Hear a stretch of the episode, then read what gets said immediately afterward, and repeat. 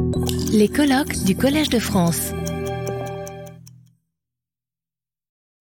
Um, I'm very happy to, to be here and, and, certainly thank the organisers for inviting me to, to speak at this very interesting uh, colloquium. I've really had a very enjoyable afternoon. Thank you to those in the room uh, for staying until the very end. Um, so I'm going to speak uh, uh this evening, this afternoon, on uh, sustainable chemistry and hydrogen as, as pillars of the energy transition.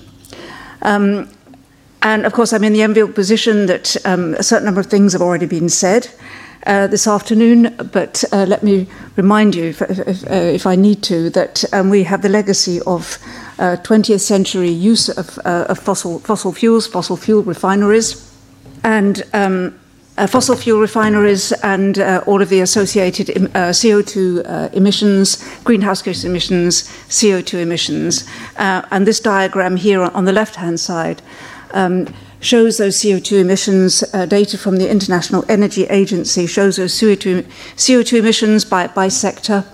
Uh, we can see that around 40% of those carbon dioxide emissions come from um, power and around uh, 46% um, between um, industry uses and, and transport uses. So our contribution then uh, is going to be in the 21st century to e-refineries, and we were hearing e-fuels e-fuels uh, in, in Mark's talk, uh, to e-refineries and the harnessing of renewable energies. Um, and um, I'm uh, talking this afternoon about uh, the use of, of, hydrogen and the use of hydrogen to um, store that renewable energy um, and the use of the, of the hydrogen in hard to decarbonize sectors of industry and also for transport. So we've already had a hydrogen fact sheet uh, a few minutes ago. I don't need to, to spend very much time on, on this. I want to remind you it's the lightest molecule. It's uh, the most abundant molecule. Of course, it's found bound up with water and in hydrocarbons. Um, is not as rare as we thought it was, perhaps, in, in natural form with white hydrogen. In the context of the energy transition, what's important uh, is that its combustion produces only water, no carbon dioxide, uh, and uh, the gravimetric energy density uh, is, is high. It's higher than that of uh, other small molecules, uh, alcohols that you can see there, other, other small molecules, and also higher than uh, fuels such as uh, gasoline, petrol, and diesel. Um, so uh, it's common to talk about the hydrogen value chain. so going from the production of hydrogen through the storage of hydrogen, through the distribution of hydrogen, and then, and then its utilization. Uh, once again, colourful, colourful hydrogen. I'll just take you quickly through this. We've, we've, we've seen the colours of hydrogen already. Um, uh, so, um, hydrogen that comes from, from hydrocarbons, from coal, um, oil, natural gas, without carbon capture, um, brown, brown, black, grey, grey hydrogen, um, blue hydrogen when, when uh, we're using those hydrocarbon resources, but there is carbon capture and storage uh, and then uh, yellow, pink, green hydrogen um, when the hydrogen comes from water by water electrolysis, uh, using different types uh, of, of, energy, different types of electricity. Of course, hydrogen doesn't uh, is, is, completely colorless, so those colors have no physical meaning at all. Um, and and uh, we prefer to talk about um, um, clean hydrogen, decarbonized hydrogen, low carbon, low carbon hydrogen. At the present time, um, though those low carbon hydrogens only count for perhaps not even 5% of the current uh, hydrogen that, that's uh, produced and used, and more than 95% then is this grey, brown, black, black hydrogen. And white hydrogen, then Alan, Alan just mentioned it, this very large deposit that's uh, been discovered in eastern France, in the Lorraine uh, area, but that's not the only uh, region of France. In fact, also in the Pyrenees Atlantique and others, other areas in Auvergne, there are other regions where uh, this natural geological hydrogen is being discovered, uh, and certainly it's uh, potentially something of a paradigm shift uh, in the whole hydrogen scenario. So back to our hydrogen value chain. Uh, hydrogen value chain, once again, uh, the production the production technologies there, the thermochemical routes, uh, essentially from, from, from hydrocarbons, but not only. The electrolysis routes uh, are, given there, and, also what we're hearing about uh, in Alan's talk uh, from biological routes to, to hydrogen production. and then in the in the centre there, the, the storage of hydrogen, the distribution of hydrogen, and then uh, the consumption in the various utilizations. So, what I want to underline here is, uh, well, first of all, a couple of things uh, from the point of view of, of, the use. Hydrogen can either be used uh, as um, as, uh, as a, a, feedstock chemical. Uh, so use in, in chemicals production in, in refinery um, for green steel production, for fertilizer production. Um, but it can also be used electrochemically. And this is uh, what that says at the top there. This is the great advantage, essentially, of hydrogen that we produce hydrogen.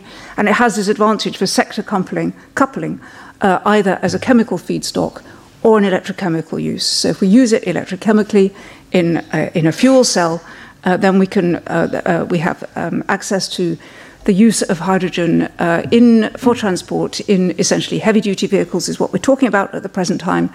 Uh, so things like trucks, uh, but also shipping, um, uh, um, fluvial uses, uh, and, and rail. So on the hand, one hand, the important points from, the, from an electrochemistry point of view are uh, electrolysis of, of, of, water using different um, electrolysis um, approaches that are indicated here, or the use of hydrogen in hydrogen fuel cells. Um, so let's come back to that. So we, uh, green hydrogen then uh, is essential in the energy transition. Green, green, green uh, decarbonized hydrogen essential in the energy transition. Uh, in order to produce uh, that clean hydrogen, uh, we are going to be using water electrolysis. Um, electrolysis then uses electricity to, to split water into hydrogen and oxygen. So reaction there on the left-hand side. Uh, and uh, on, the, on the other hand, on the right hand side, the fuel cell uses the opposite reaction. Um, so a fuel cell uses the hydrogen and, and oxygen to produce electricity and, and water. Um, so of those uh, different um, technologies that, that, are available, uh, speaking about electrolysis first of all, for different high temperature technologies, solid oxide technologies, or low temperature technologies using uh, polymer membranes, it's the proton exchange membrane fuel cell and electrolyzers that are most advanced at the present time. Uh, on the one hand, for transport application with PEM fuel cells, and uh, on the other hand, uh, for coupling with uh, renewable energy resources with PEM electrolyzers. Now, the, the heart of um, a, a proton exchange membrane fuel cell or electrolyzer is what we call a membrane uh, electrode assembly, which comprises uh, a, a, proton uh, conducting polymer, which is what is indicated there in green in the middle, and then on the other side, the two electrodes, the anode and the cathode. Uh, and these anode and cathode usually have precious metal catalysts, um, noble metal catalysts. So that brings me to, um, to, the, to the challenge, uh, essentially, because and what I've done here is uh, represented the Janus, which is the um, deity of duality. Because on the one hand, we have clean hydrogen as a key enabler for the energy transition, a sustainable chemical feedstock. That's what we were talking about. Um, it's an essential component of the routes to uh, net zero by, by 2050. And yet, on the other hand, we have to balance this with the fact that, as I just mentioned, in our proton exchange membrane fuel cell or electrolyzer, we're using a membrane material, which at the present time is most commonly a perfluorosulfonic acid. And it was Charlotte that mentioned earlier on this afternoon that uh, perfluoroalkyl compounds are at the heart of, of, a debate at the present time. Uh, these are uh, everlasting chemicals, forever chemicals, uh, and certainly uh, there's a debate on them at the present time about the continued probity or, or, whether or not we're able to use them. That's one point. The other point is that at the, at the anode and the cathode, I mentioned the use of precious metals, uh, noble metals, essentially in these technologies, platinum and, and iridium. And these are strategic or, or critical raw materials. So we have to uh, ensure, on the one hand, uh, that we are able to underpin the future uh, development of hydrogen technologies, but we also have to do that by ensuring the sustainability and non criticality of the kind of chemistries and materials and components that we're developing. Uh, so, so, let's look at this in, in, more detail. First of all, by looking at the membrane material uh, in the proton exchange membranes, uh, fuel cells, sorry, and and and uh, electrolyzers. So the membrane material is essentially this uh, perfluorosulfonic acid, this PFSA. It's an advanced solid electrolyte material that has the structure that's given up there in the middle. Uh, essentially, two types of this PFSA material are developed at the present time. Uh, they both have the same uh, polymer backbone that you can see there, uh, and they differ in the length of the side chains um, that, that, carry um, the, the, proton charge at, at, the end. The most developed uh, of, of, these at the present time is that from Solvay, so the Aquivion material on the right hand side uh, more developed because its, um, its particular structure there allows a higher temperature operation of the fuel cell or the electrolyzer. It has a lower gas crossover during the operation of the fuel cell or the electrolyzer, uh, and that enables then uh, a, a, better, more efficient uh, operation. So the current technology readiness level of PEM fuel cells and uh, PEM electrolyzers is largely due, not only, of course, but largely due to the exceptional properties of these membrane materials and these polymers. Uh, and really, the technology would not be at the state where it is at the present time with commercialization, introduction, and deployment and usage if we didn't have such materials as these. Um, so, I'm not really going to talk about our, our own work, but this is just one result of um, some results from uh, a recent European project uh, called Gaia that we coordinated from our labs in, in Montpellier. Uh, and in this, we were uh, uh, able to, in fact, even further improve uh, the stability of the PFSA, Nafion, Aquivion type materials um, by uh, developing particular kinds of stabilization chemistries to the extent that we were able to uh, apply what we call accelerated stress testing uh, on these, uh, on these uh, membranes and which were able to withstand um, a very large uh, number of cycles that you can see there, equivalent to more than 30,000 hours of, of, operation, in this case in, in a fuel cell. Um, and of course, anything that increases the stability, we were also working on overall improving the performance of the membrane electrode assemblies while also reducing the amount of platinum. And all of these three considerations there then ultimately reduce the cost of the fuel cell or the electrolyzer material. And that, of course, is important uh, as we go forward. Um, but despite uh, the advantages and, uh, the essential um, character, I would say, of these PFSA materials, uh, they are the centre of uh, scrutiny, as I said. It's not only in, in, in, the US and in Europe, but in Japan. And also, um, a, a, lot of discussion about the use of perfluoroalkyl type materials, of which the PFSA is, is, is a member. So, uh, unfortunately, there's a kind of a generalized appro- approach, uh, bunching all of these PFSAs, if I may say, into the same bag. Uh, to the extent that the European Chemicals Agency has published um, about a year ago now a restriction proposal and this restriction proposal would mean that um, once it comes into force, that there would be uh, an 18-month transition period, uh, and then after that, possibly a five or a 12 years, what they call derogation period, but only for those sectors that have no slot-in ready alternative. And of course, that's that's true for for, for many sectors. This would have an enormous impact on uh, the future proper implementation of PEM technologies for uh, hydrogen uh, production and for the hydrogen end uses. Uh, and so it brings me to the point on the left hand side there that uh, should there be a restriction proposal which may come in in 18 months or five years or 12 years, but undoubtedly at some point, then what are we going to be using as a replacement for this kind of polymer? Um, so the obvious alternative, of course, if we're not allowed, as it were, to use fluorine chemistry anymore, then we're, we're looking back at, at hydrocarbon uh, alternative sulfonated hydrocarbon uh, materials there's already been a considerable body of work uh, done on sulfonated hydrocarbons, uh, looking back to the 2000s or so. There are some old publications uh, of, of, our, of, our, own uh, in, uh, that are listed there. Um, what I've done is just to gather together some kind of important properties in the context of uh, fuel cell and electrolyzer application of, of the membrane material. Um, and just comparing them, uh, it, it, in fact, uh, the, hyd- the, sulfonated hydrocarbon materials for almost each of those properties there come out to, to, be, to be inferior. Um, so there's already a regain of interest in, in the development of sulfonated hydrocarbons, um, specifically for this, this reason. Um, and, and uh, undoubtedly, this is going to continue in the future as the discussions continue on the possible restriction in the use of, of these fluorinated sulfonated materials. Um, so moving on, I've talked about the membrane. I want to talk about uh, what's used as the catalyst um, in uh, electrolyzers and fuel cells. What's up here uh, on the left-hand side is uh, the relative abundance of um, uh, all of the elements in uh, the, the, Earth's crust. So it's a relative abundance. Uh, so we can see the ones that are highlighted down there in the bottom in the yellow band are those that uh, we'll be using in fuel cells uh, and electrolyzers. Sorry, I've got a, fuel cells and electrolyzers. So platinum and iridium uh, used for the electrocatalytic reactions, the anode and the cathode, electrolyzers and fuel cells, uh, compared here to, to much more abundant elements uh, such, such as iron, for example. So something like 10 to the, to the power of 9 difference in relative uh, abundance of uh, these rarer elements compared with something like iron. Uh, so, this is one consideration. It's obviously uh, scarce, um, but also overall, in the particular case of iridium, uh, there's only about 7 to 8 tons that are actually produced uh, per, per year. Um, this is really not very much compared with, with, with, with, others. It would fit into about seven cabin bags, the amount of iridium that's actually produced every year.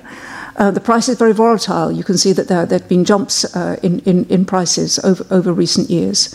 So, all of these factors, along with the fact that it's uh, strategic as well, in the sense that um, it's almost only produced in South Africa, all of these um, kind of add together to, to indicate that we must carefully look at where we can get our iridium from and how we can use it in the context of the ramp up of hydrogen production and uh, increase in PEM electrolyzer capacity. So that's what this is showing here. Let me start on, on this side. So we need, uh, for the energy transition, we need hydrogen to produce hydrogen. We need PEM electrolyzers to produce PEM, or to, yes, to produce PEM electrolyzers, we need to have sufficient iridium for the reaction at the, at the anode. Currently on the right-hand side, um, uh, currently for uh, to produce uh, a one megawatt uh, PEM electrolyzer, uh, we will be using around about 400 grams of iridium. So you can put that into the context of the seven or eight tons that are currently produced, in fact, every year. Now, on the left hand side of the International Energy Agency are predictions uh, and calculations and forecasts for the amount of installed PEM water electrolyzer capacity uh, between now and, and 2050. And you can look at the numbers there in terms of, of, of gigawatts of electrolyzer capacity that, that are predicted uh, and that will be required, in fact, for the global hydrogen production. Um, so, to what th- these numbers clearly don't match. So, how can we make them match? Well, on the one hand, uh, we have to clearly reduce the amount of iridium that we're using in an electrolyzer uh, and make it perform uh, much more better, much better, much um, more efficiently in order to produce more hydrogen for the amount of iridium that we're putting in. Um, there's already been good progress in that area, so we're currently down from about 400 grams uh, of uh, iridium for that one megawatt down to about 60 grams by using materials engineering approaches. There will be more materials engineering approaches. There'll be advances also in membranes, making them thinner, so that we produce more hydrogen for the amount of iridium that we're putting into the electrolyzer. But that won't be sufficient. Clearly, recycling is absolutely essential, and the calculations show uh, that uh, very efficient recycling, in fact, around 95% of the iridium that is immobilized in the future electrolyzers must be recycled, so in a kind of a closed loop recycle uh, to ensure that we have sufficient uh, iridium to uh, satisfy the future demand for uh, the ramp up in, in PEM water electrolysis. Clearly, the recycling reduces the amount of new iridium, new mined iridium um, that we will be needing for the PEM electrolysis, but it also um, because it balances supply and demand, it helps to stabilize also the iridium market price. Turning now to, to platinum, um, platinum is, is also down there in, in the yellow band, so similar, uh, if slightly quite, not quite as rare, um, but, but similar degree of, of, of scarcity uh, as, uh, as uh, iridium. It's also a critical strategic uh, metal insofar as, in fact, it's only produced mined in mainly in two countries. Uh, the, the, the the, the, the, the big blue uh, circle, part of the circle there, is production from South Africa uh, and then production from Russia. And this is collectively around about 90% of, of the platinum that's produced internationally. So we're faced with similar kinds of, of issues. There's a lot of work being done, obviously, on uh, reducing the amount of, of, platinum that's reduced, that's used in, in fuel cells. Um, also, recycling is, is, going to be essential as well, but in this particular case, there's also a lot of work done actually on replacing platinum at the cathode of fuel cells by using more abundant elements, and in particular by iron, uh, atomically dispersed iron uh, in particular. A lot of work done. This was framework of another uh, EU project that, that we ran on critical raw material electrocatalyst replacement, actually replacing platinum um, along with uh, you, uh, along with our partners there, uh, including partners such as BMW. So even uh, companies, large companies, uh, looking uh, ahead at the replacement of platinum in their fuel cells. Unfortunately, at the present time, the performance is, is, just not there. Um, so neither from the, the point of view of the activity, the performance, nor from the point of view at the present time for the stability are iron catalysts sufficient? But obviously, they reduce dependence on critical raw materials. And so, this once again is an area as we go forward where much more research is, is needed. I just want to finish up with this one. Uh, up, I've been talking about uh, proton exchange membrane technologies and the associated kind of dual aspect of the issue of, of, the fluorinated polymer, the use of platinum, the use of iridium. Not that these are showstoppers, it's just that we have to use uh, what we know as chemists in order to reduce and ensure recycling. But there is an alternative, new emerging technologies, and Mark referred uh, to this uh, in, in a sense, uh, by replacing the membrane instead of proton exchange membranes using anion exchange membranes. These different kind of membranes, they're mainly hydrocarbon type membranes rather than fluorinated materials, so that uh, helps in solving one of the issues, and also because the different pH environment, we don't have to use precious metals, we can use uh, non-PGM uh, materials, non-precious metals, um, which are much more stable in this environment. So there's certainly an opportunity there. There are specific challenges of uh, stability, in particular of the polymer material. There's the carbonate formation that uh, Mark referred to. Um, but um, there, there, are definitely opportunities, as I was saying. Uh, there's been a lot of progress both on fuel cells and electrolyzers uh, using anion exchange membranes, in particular electrolysis, but once again, there's more work to be done. Um, I'll come back. What I, what I wanted to do was talk very quickly about um, the, the hydrogen environment in France, if I, if I may. I'm not going to say all of this. Um, but uh, I wanted to say a few words on French national strategy with regard to hydrogen. Um, so French national strategy published uh, last year with three uh, priority areas, decarbonizing industry by creating a French electrolysis sector. So the use of that hydrogen then initially in uh, developing heavy duty mobility and thereafter in using that hydrogen, and that's the third point there, in uh, use of hydrogen as a chemical feedstock, uh, so fertilizer production, ammonia, clean steel, the words that you, you can see there, but also supporting research, innovation, and skills development. So that point is developed at the present time through uh, what is called the Priority Program and Equipment, a program in the area of decarbonized hydrogen. Um, under which there are currently 19 projects that are running with 80 million uh, of funding from French government in the different application areas, development areas that you can see there, going right the way through from production storage uh, to various uses. Uh, there's much more information you can find uh, on that website if you're interested. And this project, this program, is jointly run by our national research organisation, CNRS, and the Atomic Energy Authority, the CEA. Uh, there is a national French network on hydrogen energy, which brings together essentially all of the labs uh, in France that are working on, on hydrogen. This is run under the auspices, once again, of, of CNRS, different application areas, uh, different labs uh, that, that, are involved, and our laboratory down there uh, in the south of France, ICGM laboratory. You can also find more on the CEA Hydrogen Technologies program on their website there. We have a national association on, on hydrogen, France Hydrogène, which brings together all of the stakeholders. So this is large and small industry. This is um, also uh, research centres, centres of excellence, competitiveness clusters, uh, and local authorities, altogether 450 stakeholders uh, in France under this national association, and, and a website with lots of information on hydrogen there. And just finally, um, looking at, at Europe and, and, France's implication involvement in, in European funded projects. Um, yes, Alan just mentioned uh, the so called important projects of common European interest.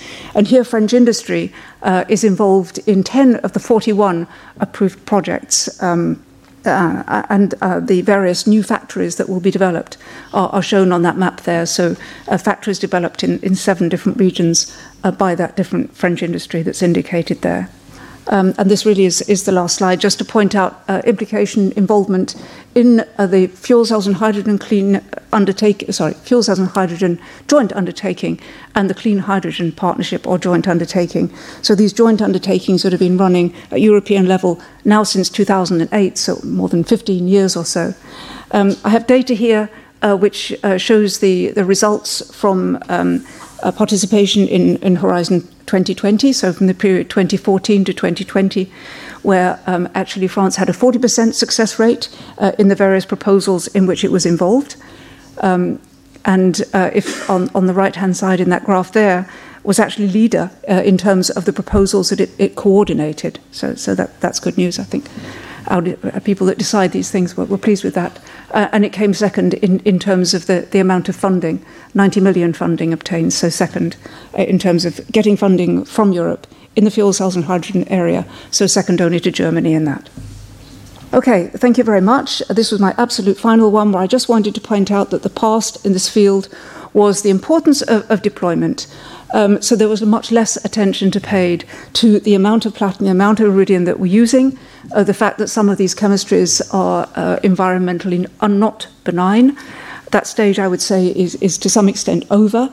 Uh, the future is going to be um, circularity by design, much more remanufacture, recycle, and uh, environmentally benign chemistries. Thank you very much. Retrouvez tous les contenus du Collège de France sur www.college-de-france.fr.